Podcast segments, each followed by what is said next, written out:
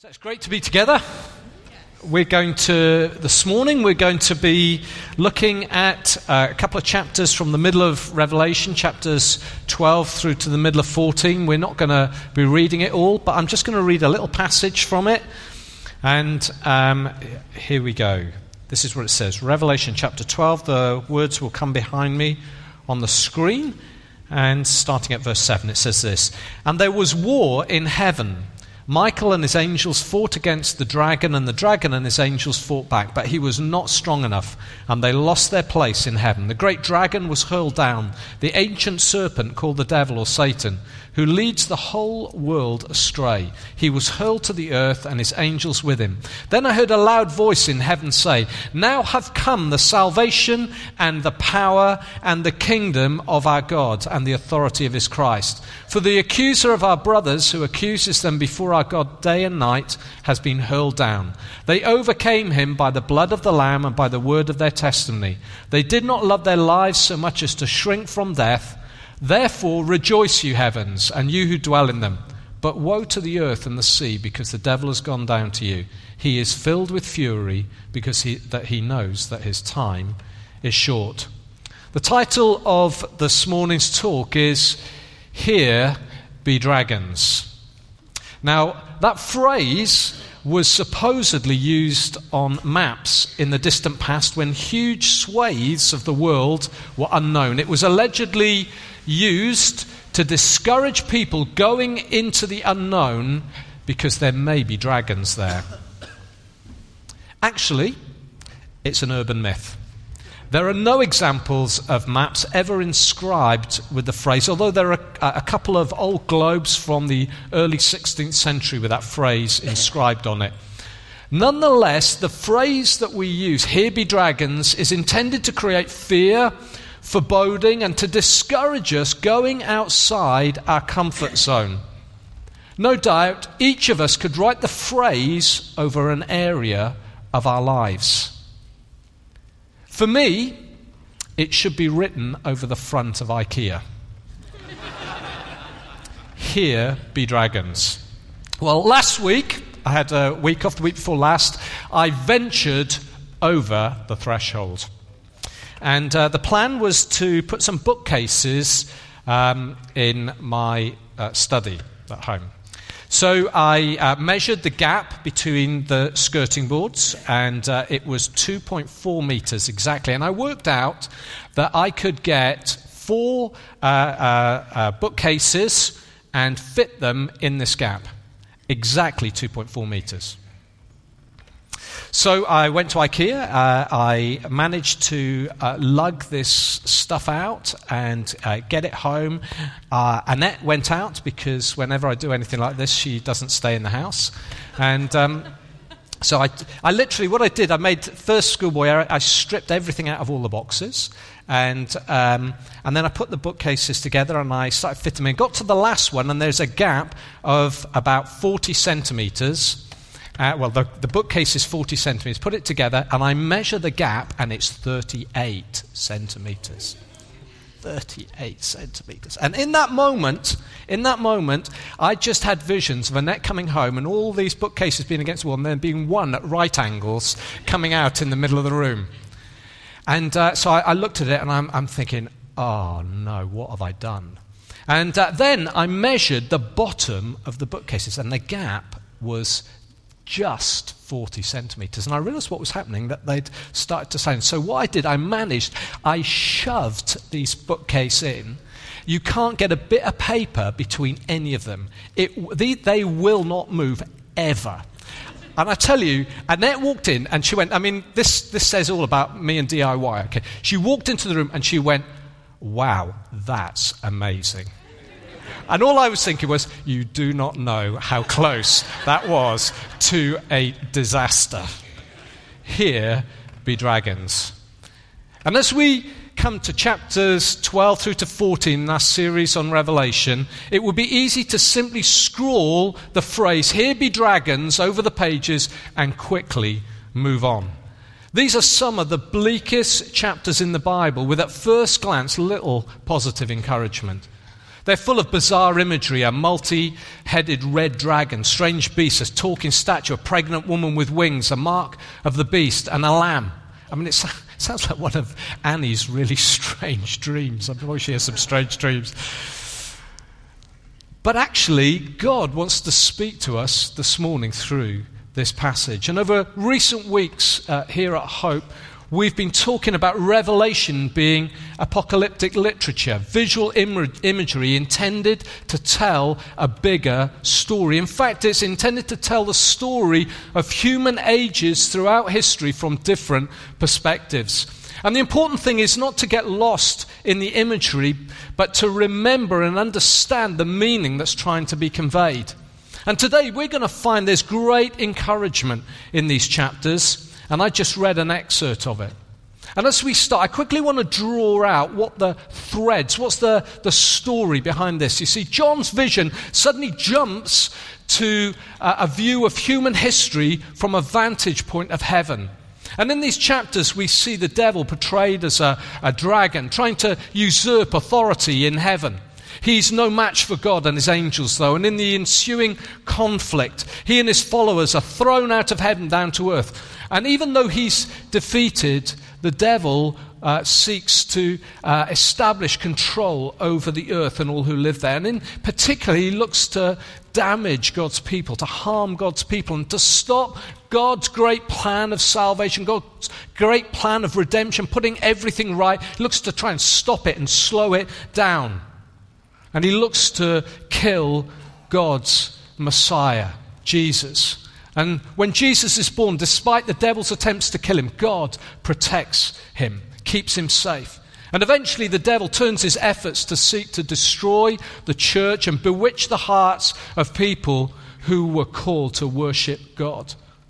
And these chapters summarize the big story of the Bible.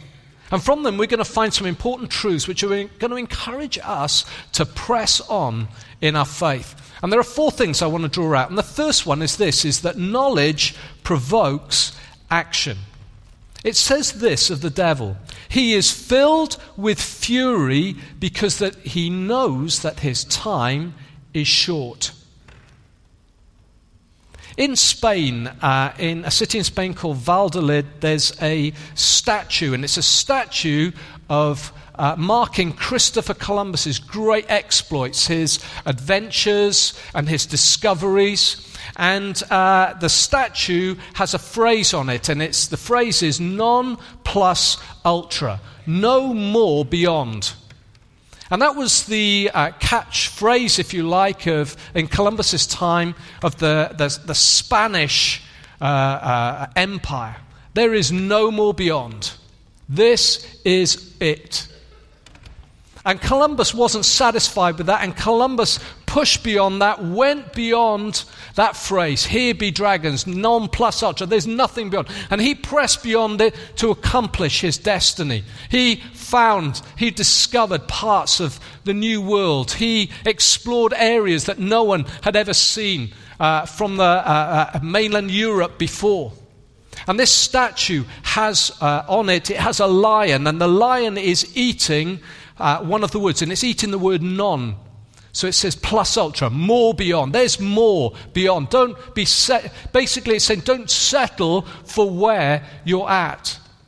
And as we del- delve into the chapters that, uh, that we're talking about this morning, chapters 12 through 14 in Revelation, uh, we can clearly see in them the devil and his demonic followers. We see his rotten heart laid bare and his ultimately, uh, ultimate destiny uh, laid out before us. He's lurked in the shadows over the centuries, by and large unseen, remaining hidden behind kingdoms and philosophies, and all the while working out his wicked schemes. He has made the most of his anonymity. C.S. Lewis once said this There are two equal and opposite errors into which our race can fall about the devils. One is to disbelieve in their existence, the other is to believe and to feel an excessive and unhealthy interest in them. These chapters expose him. He exposed, he's exposed as the ancient serpent from the Garden of Eden who deceived Adam and Eve. He's exposed as the devil and Satan the one who constantly accuses us before God. He hates God and has rebelled against him. He blasphemes him. He slanders his name and his dwelling place. God has hurled him out of heaven. God has defeated him once and for all. The devil is not deluded about his destiny. It says he knows that his time is short. And yet that knowledge provokes him to a reaction. He may def- be defeated, but his fury rages. He won't lie down quietly. There's no good in him. He doesn't fight by Queensberry rules. He will do the most damage that he possibly can to God's kingdom and God's people. He hates God's people with a passion. He is furious. The knowledge of his impending doom provokes him to do his worst. This has caused many to fear and lose heart. Actually, I want to tell you this morning, it should encourage you to do the opposite. Because we know something. The devil is a defeated foe. He and his demonic followers have lost their place in heaven, just as the devil's knowledge provokes him to do his worst. What we know should provoke us to do our best. God is stronger. Through Christ, we have overcome him. We have a great destiny. Don't let Here Be Dragons be written over any part of your life. Don't let fear stop you fulfilling your destiny. Press on and don't give up. What we know should cause us to resist the devil and flee temptation. Knowing what we know, how can we be indifferent? If we believe these truths, then surely we should wholeheartedly and passionately follow Jesus Christ. Don't let there be areas of your life behind closed doors. The devil loves closed doors, he loves dark places. It's where he does his worst. Don't allow the devil to control your past, uh, to use your past to control your future. He has been defeated. Jesus' challenge to his church in Revelation is to stop being deceived, to return to our first love, to do the things we did at first, to stop being lukewarm, and allow him to come in through the doors that have been closed to him. He's standing at the door knocking and wants to come in to his church. Don't allow dark corners in your heart. Let's not allow dark corners in the church.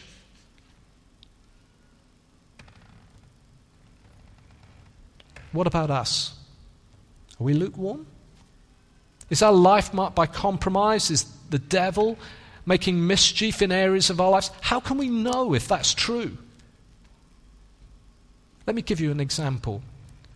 You see, when you, the devil knows something, he's, he's in a rage, he's furious. One of the, the, one of the hallmarks, there are several fear, anxiety, but one of them's rage.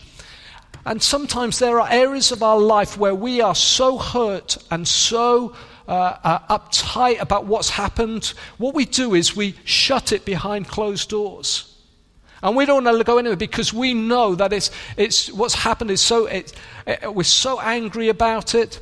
And what happens is occasionally the door bursts open and suddenly we find ourselves, we're in a rage and we're angry and we're, we're cross and we're furious and we, we can't seem to control it.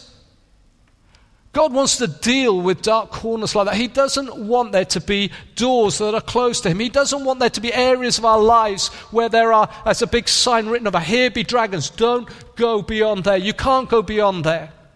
God wants to set you free this morning. Don't give the devil a foothold and allow anger to dominate your life. Let Christ rule in every area of, of your life. This is what Paul says. Let the peace of Christ rule in your hearts. Let the peace of Christ rule in your hearts, since as members of one body, you were called to peace. Knowledge should provoke us to action. The second thing is this that we are all, all followers. We're all followers. We all follow someone or something. It says this in chapter 13, verse 3 The whole world was astonished and followed the beast, followed the devil, followed the devil's followers, followed what he was up to, followed his way of thinking, his way of doing things. It says in chapter 14, verse 4, about believers that they follow the Lamb. The Lamb is Jesus. They follow Jesus wherever he goes. Revelation makes it clear there are only two sides. You are either a follower of one or the other. If you're not a follower of Jesus, you're automatically under the devil's sway. The Bible makes it clear that we are born in sin, born in rebellion to God, living without reference to God. And when we live like that, we are under the devil's sway. He's called the prince of this world. He may be defeated, but he still has some control. God doesn't want us to be followers of the devil. But the devil's determined to keep us following him, and so he does it by deceiving and deceit, causing us to be uh, uh, fooled into wrong thinking. Wrong thinking about God, about the church, about heaven.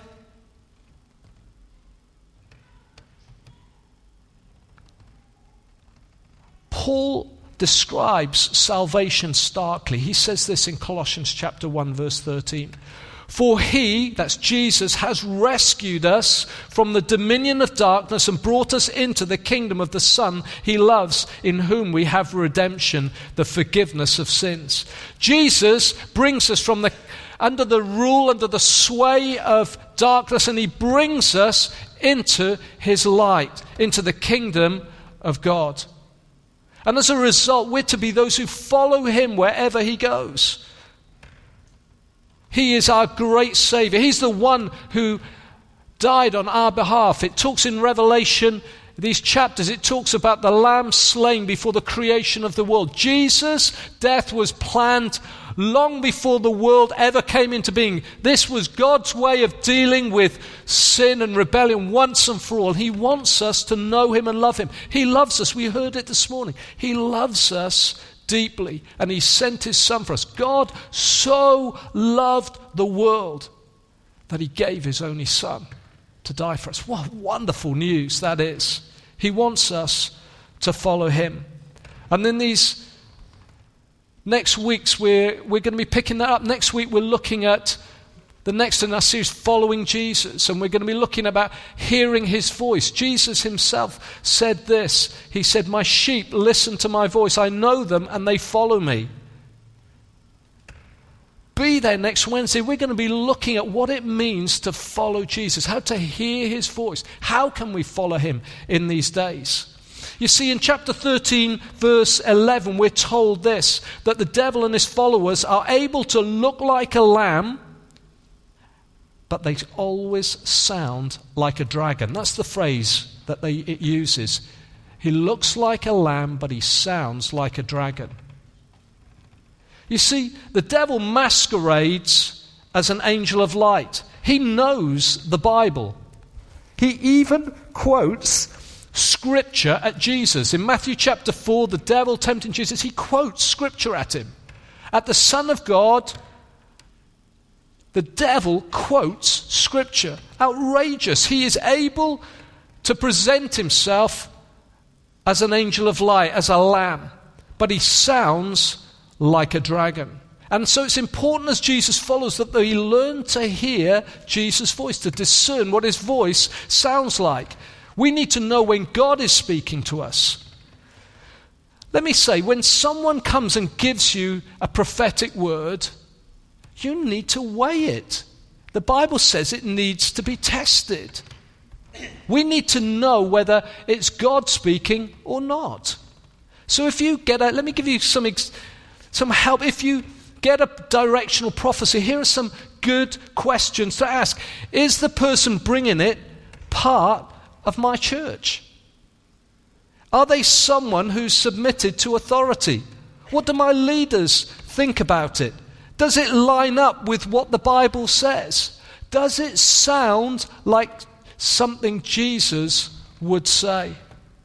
Before you do anything, ask yourself has the decision been birthed well? If it's about a job move, are you moving because you've basically fallen out with your boss and there's a relational mess and you just want to escape from it? That might be the right thing to do, but it might not be. Is the decision marked by peace or disquiet? Am I at peace or am I desperate to make this happen and be right? Is it causing turmoil in others around me? What's the reaction of those I trust? Are they, are they pleased for me? Paul's advice is this the kingdom of God is righteousness, peace, and joy. That's how the kingdom of God operates. That's how Jesus operates. That's how the Holy Spirit operates righteousness, peace, and joy in the Holy Spirit because anyone who serves Christ in this way is pleasing God and approved by men. We're all followers. The third thing is this we need to exercise godly authority. And as you read through chapter 13, the early verses, what you find is that the devil delegates authority, gives people some of his authority. And he gives them authority to make mischief and cause trouble.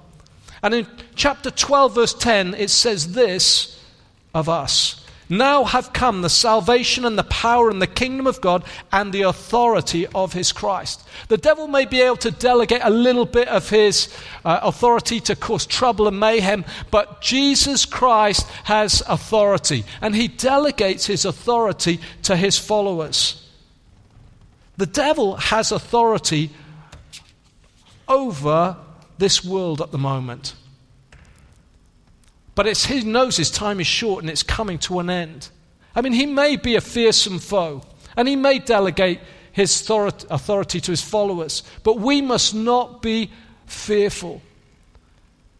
He gives them power to deceive because he's a liar and the father of lies, we're told in John chapter 8, verse 44. Have you ever wondered why some people can uh, say what they like?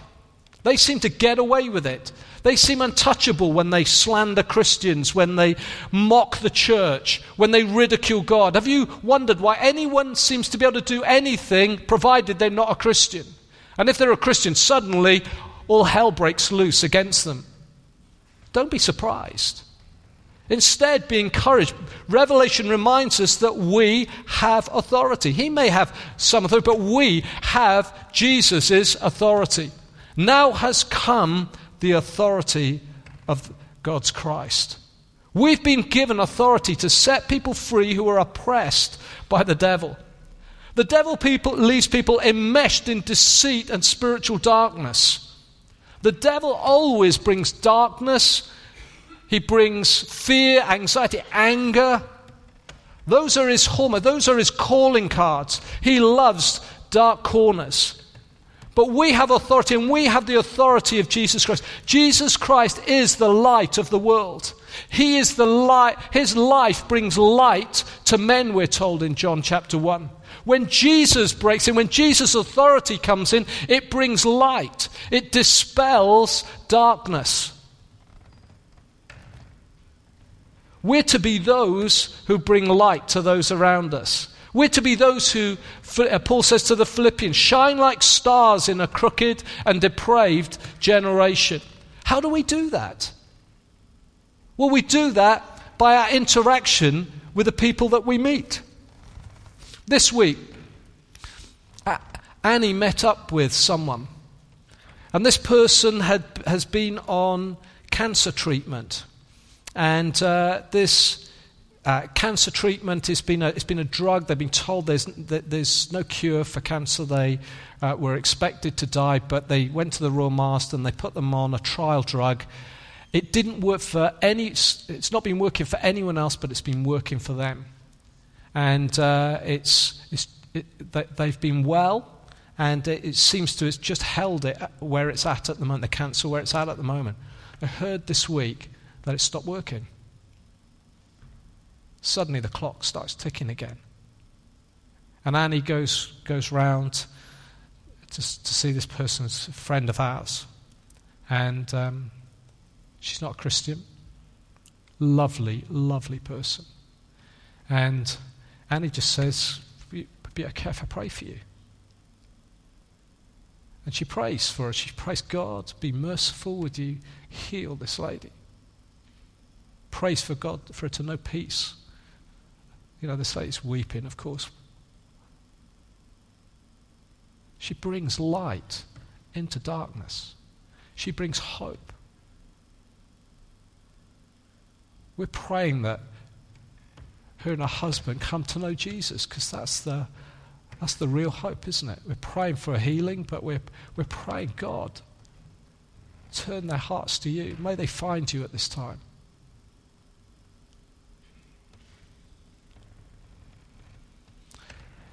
We've been given authority to bring light into darkness. We have authority to pray for the sick, to confront wrong behavior, to pray in Jesus' name, to proclaim the gospel and make disciples, to exercise spiritual authority. But it's not having a badge, it's not speaking loudly or telling people what to do. It's about going to the one who has ultimate authority and following his lead. There is a great example of this in Matthew chapter 8. A centurion comes to Jesus. And uh, Jesus, he says, My servant's ill. Will you come and do something? And Jesus says, I'll go and I'll, uh, you know, he'll be healed. The centurion, that was enough. The centurion said, That is enough. You don't need to go any further. I'm a man who understands authority. I understand that you have spoken. You have given your word. You have given your word on this, and I am going to hold you to your word. You don't need to go any further. I trust you. It's done. Jesus is staggered. He said, I have never seen faith like this in all Israel. For the centurion, his word is enough. And when we're under pressure and facing opposition, we turn to the one who has all authority, who is seated at the right hand of God in heaven, the one who has overcome, Jesus Christ, risen from the dead. And we speak in line with what he says. His word is enough. We have overcome the devil by the blood of the Lamb and the word of our testimony, says in chapter 12, verse 11. It's about authority. And finally, it's all about worship. You see in chapter 13, you see the devil, he's desperate to get people to worship him and follow him and you know, to, to worship anyone other than God. And if you worship anyone other than God, the devil is receiving your worship. Says this in chapter 14, verse 3, about the church, people who've given their lives to Christ. And they sang a new song. No one could learn the song except the redeemed. God has put a new song in our hearts. It's all about worship. History could be summed up as a battle for worship, worshippers. From the very beginning, the devil has cra- craved worship. He turned Adam and Eve away from worshiping God in the Garden of Eden. His desire was to get Jesus to worship him. You read in Matthew chapter 4. He says, I will give you all of this if you worship me. And Jesus says, Get behind me, Satan. The devil has always sought worship. In Romans, Paul tells us that we, uh, when we were far from God, we suppressed the truth and we exchanged the truth of God for a lie by worshipping and serving created things rather than the Creator. Nothing has changed. The devil still desires and is seeking worshippers. His aim is to turn us, keep us from worshiping God by not trusting Him. We've been singing this morning, I'm going to trust in God. It's a battleground because the devil doesn't want you to trust God because that's part of you exercising your worship. He wants you to not trust God, to be filled with fear and anxiety and anger because he wants you to be worshiping him rather than he wants you to be worshiping God. When we he wants us to take our eyes off God.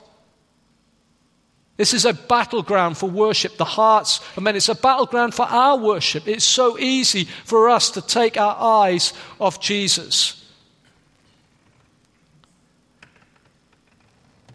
The devil is always throwing out these subtle little, did God really say? Did he really say that? I'll give you all that you want. The devil deceives, he's a liar. We are always worshipping. Worship is about, it's not about meeting our needs or about getting what we want out of a situation. Worship is about us glorifying the God who created us. Worship is more than we say, it's demonstrated by the way we live. This is why Paul says in Romans 12, verse 1 Therefore, I urge you, brothers, in view of God's mercy, to offer your bodies as living sacrifices, holy and pleasing to God. This is your spiritual act of worship. Who are we worshipping? Who do we worship? What's first in our lives? Is it ourselves? Is it our families? Is it our jobs? Is it um, desire for money? The devil's aim is for you to worship anyone other than God.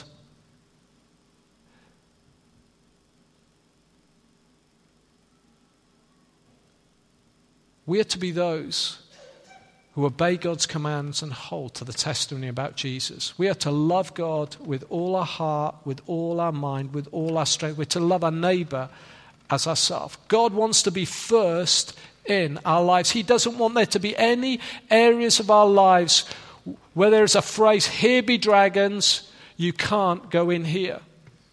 You can't have control of this area. I'm going to ask Craig to come up.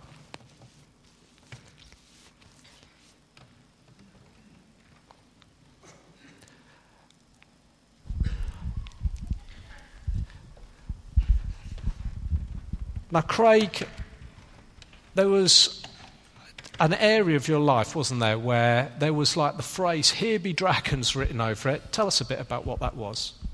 Um, so, yeah, it would have been my, um, my attitude towards my father. Um, yeah, basically. Um, um, yeah, so he, he left our home when I was 14, and kind of since there, I've held on to resentment towards him and that's kind of, yeah, that's, that's the issue.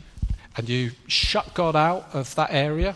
Yeah, I mean, so that, that happened before I was a Christian, but that was very much a um, becoming a Christian. That was still, I wouldn't have said it was a no go, but I wouldn't have mentioned it. I wouldn't have said this really needs to change or, or anything like that. So, yes, yeah, it was, it was a no go area, yeah.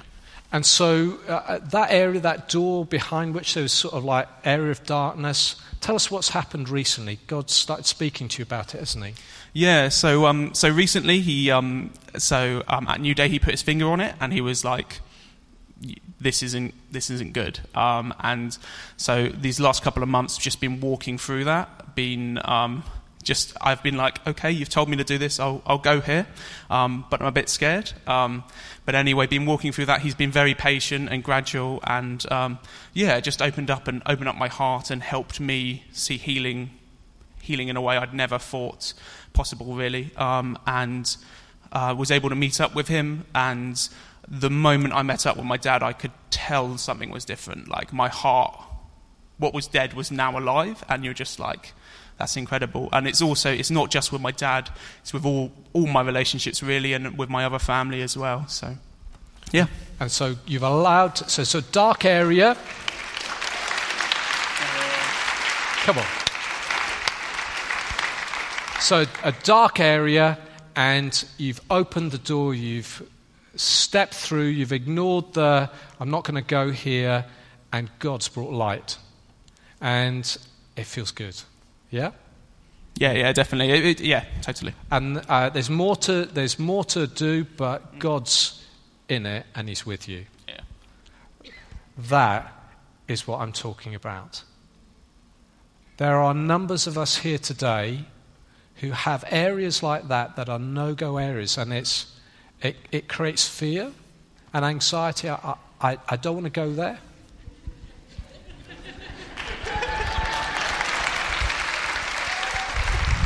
He could have, honestly, you could have stayed there, Craig. That was fine.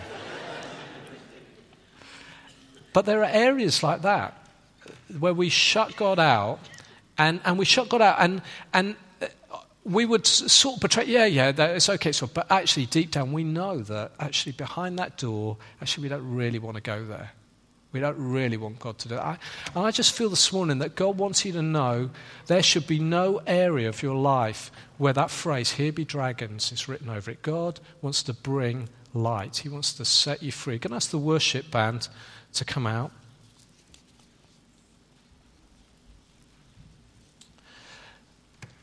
You see, if there is an area that's like that in your life, God just brings light and illuminates it in your heart, and you start to, you already know, you're already feeling God prompt you about it. Because God wants to bring his light. He doesn't want there to be areas like that. He wants you to, he wants you to know something. He wants you to know that Jesus died on the cross, that those chains can be broken, that fear can be dismissed. Jesus died on the cross and has conquered the evil one. He has defeated him. He has paraded him, we're told in Colossians, through the heavenlies and made a public spectacle of him, triumphing over him through the, gra- uh, through the grave. Jesus has risen from the dead through the cross. Jesus has won the victory. God wants you to know that. God wants you to know something and He wants you to take some action. He wants you to follow the Lamb wherever He goes. Jesus is the one who breaks through. He's the one who opens doors that can't be closed. If He's opening this door, no one can close it again. Hallelujah. That's His promise to you. And I want you to know that He has all authority. He has authority. Now has come the authority of His Christ, God's Christ. God's authority comes and He wants you to be set free. He wants you to be able to worship God in the midst of, out of that issue. He wants you to know what it is to be free, to be able to say, God, that may have been a mess. My past may have been a disaster, but you know, I can worship you because you are God and you have set me free. It's not an issue anymore. It's not a dark area in my life. We're to be those who walk in the light. It says this A.W. Tozer, we're going to worship in a second. A.W. Tozer says this The purpose of God sending his Son to die and rise and live and be at the right hand of God the Father was that he might restore to us the missing jewel of worship, that he might come back and learn to do again which he, that we might learn to come and do again what we were created to do in the first place worship the Lord in the beauty of holiness, to spend our time in awesome wonder and adoration, letting it get right into our labors, everything that we do, every part of our lives, and doing nothing except as an act of worship to Almighty God through His Son, Jesus Christ. That's what God wants for us.